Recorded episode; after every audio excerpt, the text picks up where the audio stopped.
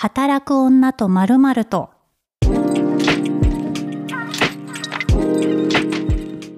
こんにちは、ピースの小沢彩です。ポッドキャスト働く女とまるまるとは、毎回働く女性をゲストに迎えた30分のトークプログラムとなっております。今回のゲストは、匿名というか、ネットアカウント名はエコチコという名前でやっているエコちゃんです。こんにちは。こんにちは。よろしくお願いします。はい。エコちゃんは私のリアル友達で IT 企業で働く30代会社員、現在育休中ということでね、あの、今日平日ですが、私の自宅で収録をしております。え、なんか本当に今回はですね、このエコちゃんは夫婦ともにオタクということで、推し活、何かとスケジューリングやお金がかかる活動でございますので、あの、どういうふうに育児と、こう、労働と推し活のバランスをとっているのかとか、その辺を伺おうかなと思っております。よろしくお願いします。よろしくお願いします。はい、エコちゃんはもうずっとオタクなんですよね。えっと、私は、えっ、と、中学生の頃に、えーいわゆるテニスの王子様から、あテニプリテニプリ、いわゆる本誌、ジャンプから入って、テニプリオタクになり、その後、まあ、いろいろなオタクを経て、テニミュ、テニスの王子様のミュージカルのオタクになり、えー2.5次元を、えー押すようになり、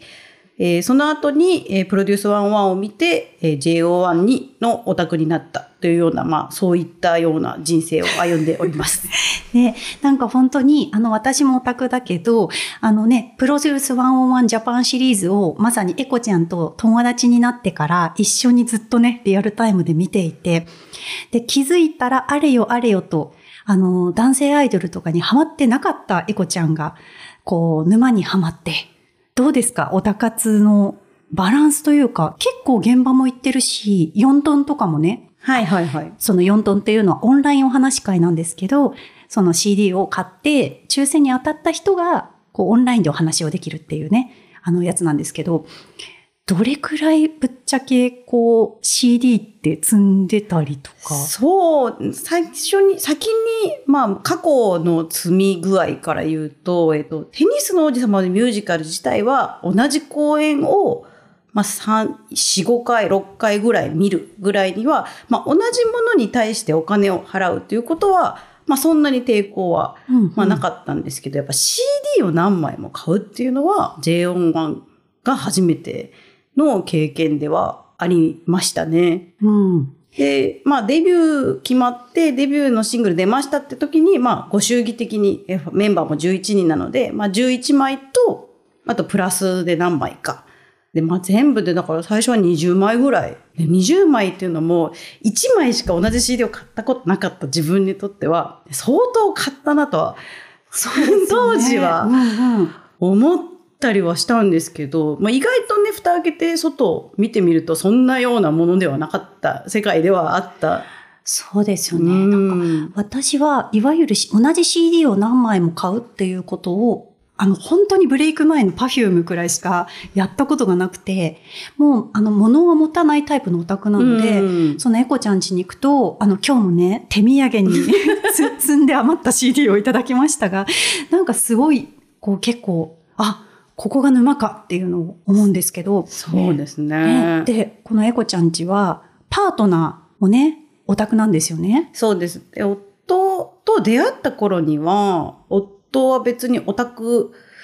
だとは思ってなかったんですけど、い結婚していろいろ、まあ、時が過ぎていくとともに、夫は坂道の、えーいわゆる、最初、乃木坂かな？乃木坂の橋本七海さんにはまり、乃木坂、桜坂、日向坂というところを、えー今は推してますね。えーで、あの、今日もね、なんかそのパートナーが、あの、桜坂？日向坂？桜坂。桜坂か。の現場が愛知県であるってことで、今お家でね、そうです。今日の朝、のね 朝、朝7時ぐらいから、えー現場に愛知に飛ん飛んでしまいまして。そう、だって富士急ハイランドとかも結構ガンガン行ってたじゃないですか。そう、富士急のダブルなんとか坂フェスみたいなのにも行ってましたよね。行ってる。ってなると、夫婦でオタクをしていて、しかも育児フルタイムで労働もあり、まあ今ね、あの、産休中だけど、どうやってやりくりお互い尊重しながら推し活してるんですか？生まれた時は、0歳から2歳ぐらいまでは、まあそんなに、まあそうですね、もう交互に子供を見ててもらって、まあ現場に行くっていう、もうすごい普通のことなんですけど、はやってましたね。で、私は当時は、えー2.5次元の舞台に行くことが多かったんですけど、なんでこう、えードアトゥドアで4時間ぐらい開けるっていうのが、まあ頻繁に土日は、えーあったかなという感じで、逆に向こうはアイドルのライブって朝から晩までいないことがやっぱり多くて。確かに遠征とか、2回公演とかありますもんね。昼夜とかそう2回転みたいな。あと、やっぱライブの方がなんか朝から晩までいないイメージ。あとは幕張メッセとかまで行く。あ遠いんだよねねそう、遠くて。でそうすると相手は1日いないみたいなことはあったんですけど、まあそこはこう回数のバランスをとって、なんとかこう、お互いに不公平感が出ないように、なんかこう、うまいことをやってたような気はします。えーでも現場って普通に一人でオタクやってても、いろんなとこをしてると、私もこの間、あの、ひなフェスっていうハロープロジェクトの総動員フェスとオーブのワンマンが被っちゃったとか、こう、はぁ、みたいな、ハラハラすることあるんですけど、なんかこう、現場同士が被った時に、どういうふうに譲り合ってるのかとか、ちょっと夫婦間のそういう取り決めみたいなのってあるんですか？取り決め、すごい取り決めはないんですけど、やっぱ先にやっぱり発表されて、先に取ったもん勝ちみたいなところは正直あって。会社のスケジュールと一緒だ。いや、そうなん。なんで、もう本当ど、こっちの運営に先に出してもらうしかないみたいなところはあって、どうにもならない。こう夫婦間ではどうにもならないところはありつつも、やっぱ一番毎年困るのはクリスマス。あ、そうですね。冬はね、うんめっちゃ現場被るし、あと、こお子さんもね、まだ小学生だから。家族とのクリスマスっていうのをね、そうそうそう持ちなきゃ。いけないしって時どうしてるんですか？クリスマスは、なんで、互い、さすがに両親クリスマスいないっていうのはどうなのかなと思うので、クリスマスイブ、クリスマスに関しては、まあ、どっちかが行くような感じでありつつ、今年なんかはもう本当現場の近くまで一緒にみんなで行って、現場近くで遊んでもらって、終わったら速攻帰るみたいな、一緒に合流して、うん3人で楽しむみたいな感じではありましたね。確かに。なんか、そう思うと結構ハロプロオタクより過酷かもしれない、そちらのオタ活の方が。ハロプロって、まあ今ね、あの中野サンプラザがなくなっ、まあ改修に入っちゃうんですけど、本拠地が中野サンプラザなので、うんか、まあ最終ツアーラストが武道館とかだったりするんで、まあ言うても距離も近いし、あと若いメンバーがいるんで、基本きっかり早く終わるんですよ。うんだからお尻の時間も見えるし、そんなになんだろう、長時間外すみたいなこともないし、そう。割とね、オタ活とやりやすいんですよね。いや、そう、いいです。本当羨ましい。今回はでも、こ去年のクリスマスは私が INI の有明の現場に行ったんですけど、まあそれも昼公演うんうんに行ったので、なんかそんなに、本当3時間ぐらい中抜けして帰ってくるみたいな感じだったので、結構円満に済んだ感じではありましたね。へえ、なんか私、夫もハロータになったというか、うん私が洗脳したんですけど。だから、二人でアンジュルム見たいってなった時に、うんじゃあ子供どうすんだってなって、結構それ悩んだ結果、あの、もうね、多分これ、ほあの、配信する時にはもう終わってるんですけど、ジャパンジャムっていうフェスに家族3人うでん参戦することにしました。いや、いいです。3人でね、やっぱりその、子供が大きくなってくるとね、だんだん参加できる現場も増えてくるそうね、感じありますからうん。ね。でもなんかその経済的に私も推し活の中でうん。無理をして押さない。あの、もちろうんうん。んちゃんと貯蓄とか、うん。家のローンの支払いとか、うん。いろいろあるので、うん。あの、夫とこのラインは超えないってうんうんうんうんいう協定をね、私の家族は組んでるんですけど、あの、どんなルールあります？えっ、と、ルール自体は設けてなくて、っていうのもそのやっぱり、えっ、と、推しは押せるときに押せじゃないですけど、はい夫がもともと平手さんのオタクをね、やっていたこともあって。もう一番身に染みてるオタいや、クなんですよ。そうなんですよ。もう本当に地獄見てたというか、もう、あの、いついなくなるかわからないっていうのを、まあ、互いに身に染みてはいるので、あの、行きたいものがあるのであれば、まあそこは頑張っていけばいいけれども、まあ、互いにこう嫌な気持ちになるラインは、まあ、日々一緒に過ごしてるので、はいまあ、そこら辺はわかるよねっていうところ、暗黙の了解みたいなところありつつ、はい。やっぱり許せないラインみたいなのは、まあ、ちょっとだけあって、え、どこですそうか私がどうしてもなんかこう、未だにもやもやするのは雑誌。がどうしても紙が溜まっていくのが許せなくて、電子で買えるものは買ってと思いつつ、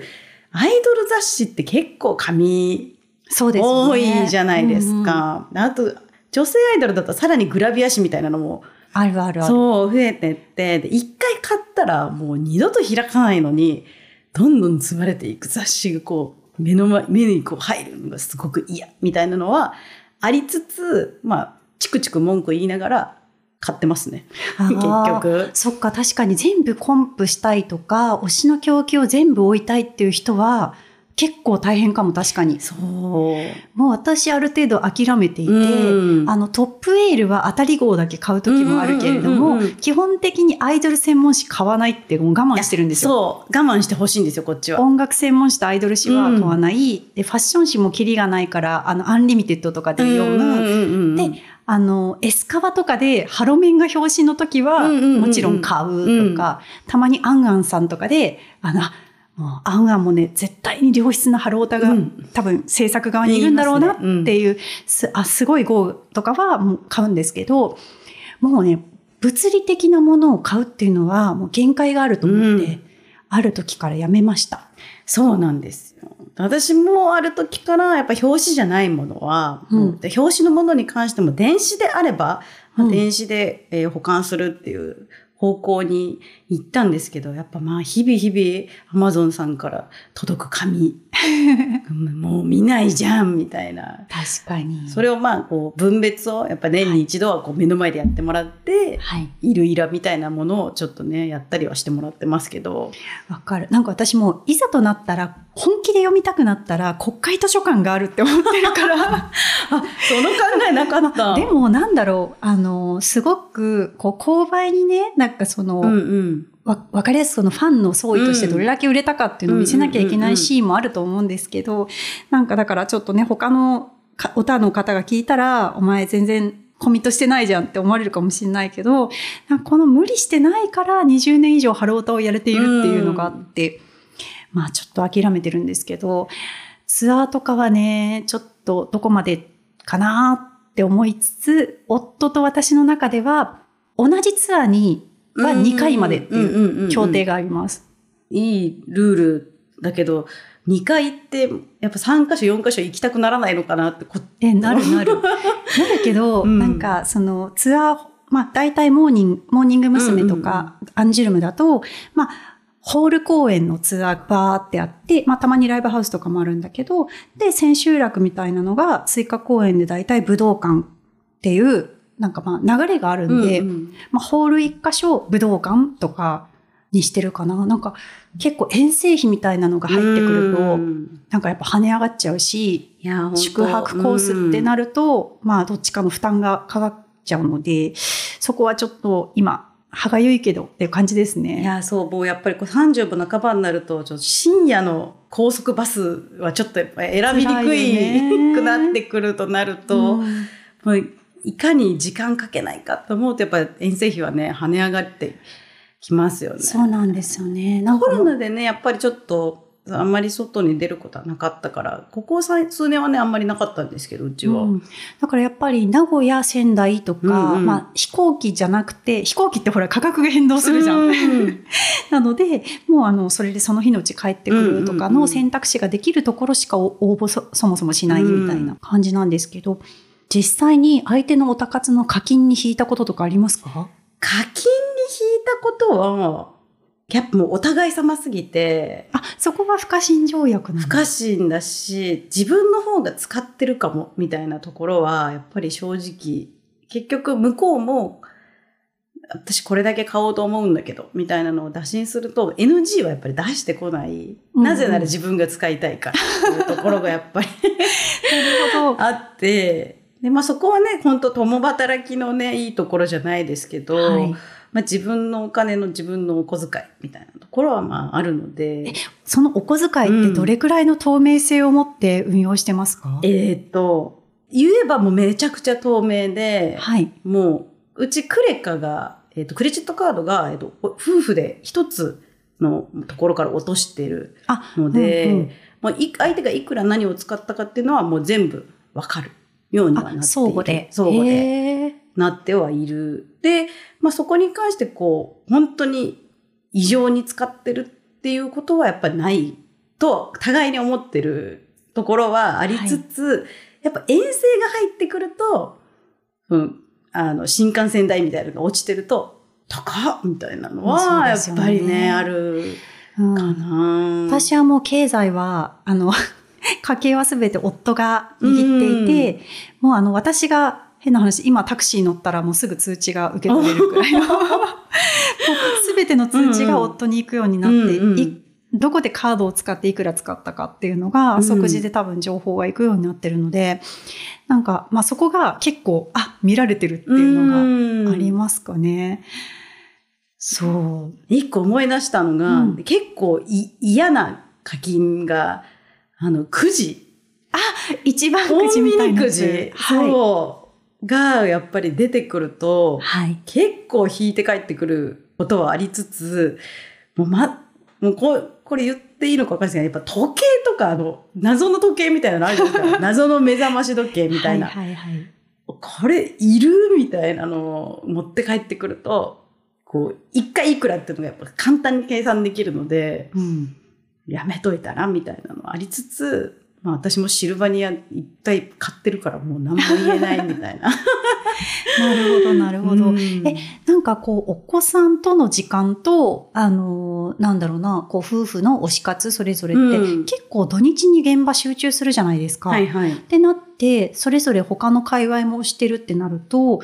人で揃うのって、大体、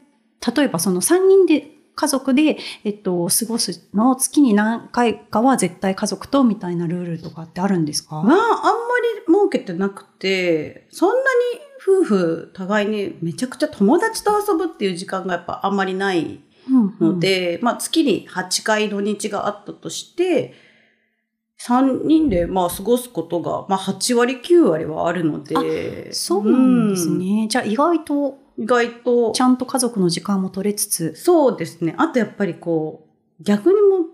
う、ね、月に8回休みあって、5回ぐらいは子供と何しようみたいな、まあ、確かに。まあなるじゃないですか。はいでそうなると、やっぱこう、オタクやってると、聖地巡礼を挟むと、いい。いい時間がね、はい使えるんですよ。え、どんなとこ行きました？聖地巡礼。結構その YouTube でこう出てきたその動物園、東武動物公園さんであったりとか、まあキャンプ場とか、あの宿泊施設あとかは結構ロケ地をプロデュース101ジャパンの、あの、練習生たちが泊まる合宿場合宿場行ってましたよねそう行きました。合宿場にしかもそれ誘われた記憶がある。行かないって。そうロケ地特定したから行かないって。グランピング施設みたいなのとかは、やっぱその、選、選択肢の一つとして、やっぱ、すごい便利ですよね。あうんの、聖地行こうみたいなところは、もうお、お互いに分かったいいよ、みたいな感じで、まあ子供もね、何も知らずついてくるみたいな。この前も子供と一緒に爬虫類カフェとか行ってきて、楽しく過ごしてますね。なるほど、なるほど。でししかも、結構エコちゃんは友達との時間でも、さっきね少なめって言ってたけど、めっちゃ友達とも遊んでるし、一人の時間めっちゃエンジョイしてるぜな気がするんですけど。いやそんなこともないのかなそうかな。あの、私とエコちゃんの出会いは、まあ、とあるバーで、あの、隣り合わせてそう、とあるバーで。とあるバーで。あの、隣り合わせて、そしたら、あの、すごいね、ブランドのバッグに、あの、あの、戦隊もののキーホルダーつけてたんですよ。で、それが、あの、元モーニング娘。の、あの、工藤遥さんが出てる戦隊もののシリーズだったから、私はハロータかなって思って、うんおなお仲間かしらと思って、うんうん話しかけたら戦隊もののオタクでなおかつあの子供がいるということであの仲良くなってねでざっくりなんか近しい会社に 当日家も勤めてて。ね、当時近くて。そうそう。っていうのでね、一気に仲良くなったんだけど、なんかこう、働くとさ、育児と友情関係、人間関係の維持とうんうんうんうんオタ活って、なんかこの四軸で回すの結構難しくないですか、友人関係に関しては、もう本当私自身が結構、い、あの、SNS 上げるタイプなので、うんうん。向こうは私が生きてることを知っている友達っていうのがすごい多くて、確かに確かに。かこう、節目節目で声がかかることはある。なんで、結構やっぱ SNS の力には助けられてるのかもしれないですね。確かに私もインスタ完全にリアルでつながるためというか、なんだろう、差しで LINE するほどでなくても、うんなんかこう、ほら、みんな育児してたり忙しいかなとか、うんうんうん仕事忙しいかなって思っちゃうけど、インスタのストーリーめっちゃ上げてて、うんうんで、それで、なんか DM 来るじゃないですか。ますね。そう、なんかそこから始まる交流みたいな。全然そういうのもあったうんうんりするかなっていう感じ。ええ確かに確かに。エコちゃんとは、今ほら、あの、あ、これがもう多分放送される時にはデビュー組が決まってるんですけど、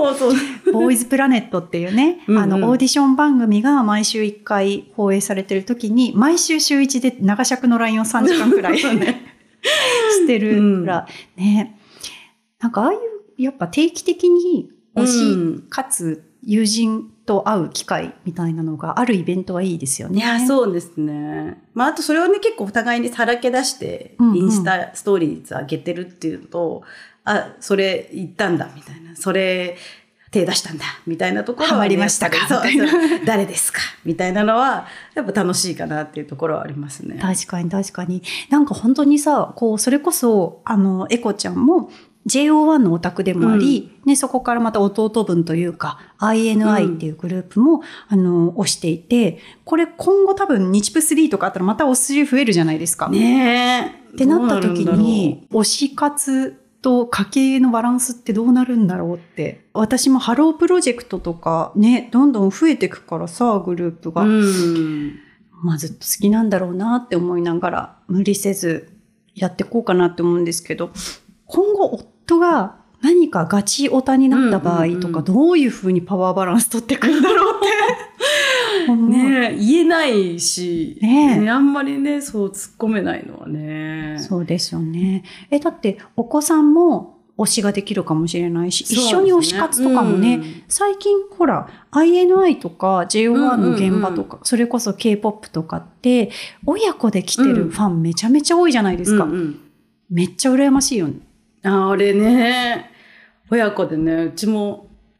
あの、坂道の方は子供はなんか親子席で連れてってましたね。へえ。富士急はいはいはい。の親子席に連れてって、でもやっぱりその時はちゃんと子供を第一に考えてくれてて、ちょっと寒くなってきたら、ちょっとこう先に帰るみたいなことをやっぱやっていたので、ちゃんと子供のこと考えてるんだなって、まあそういう積み重ねが、うん。やっぱ信頼につながって、うんまあ自由に推し活したらいいんじゃないみたいなところにはなってるのかもしれない。そっか、私もなんかジャパンジャム行くんですけど、まああの他にね、前後に取材つなげたりとかもあるんですけど、まあ子供がいつぐずっても休めるように近くのホテルを取って、うんまああの、最悪、もうアンジュルムとモーニング娘。だけは絶対に見たいけど、うんうんもうぐずられたらしょうがないかっていう。そうですね。もう親歴も結構長くなってきたから、はい。ある程度のバランスはね、子供を見ながら取りたいもんですよね。ねえなんかおじいちゃんおばあちゃんになってもオタクで行ったりするのかな。まあオタクはきっと治らないかいらや、。そう。い一生で何かね、押しはいていたい気持ちはやっぱりね。ありますよね。うんなんかじゃあもう本当に夫婦でうまくバランスを見ながら楽しくおたかつライフをお互いやっていきましょう。そうですね。はい。そんな感じで今回はほぼ雑談でお送りしました。エコちゃんでした。ありがとうございます。働く女とまるまると聞いていただきありがとうございます。ぜひ番組のフォローとレビューの投稿よろしくお願いします。働く女とまるとは毎週水曜日更新となります。次回もお楽しみに。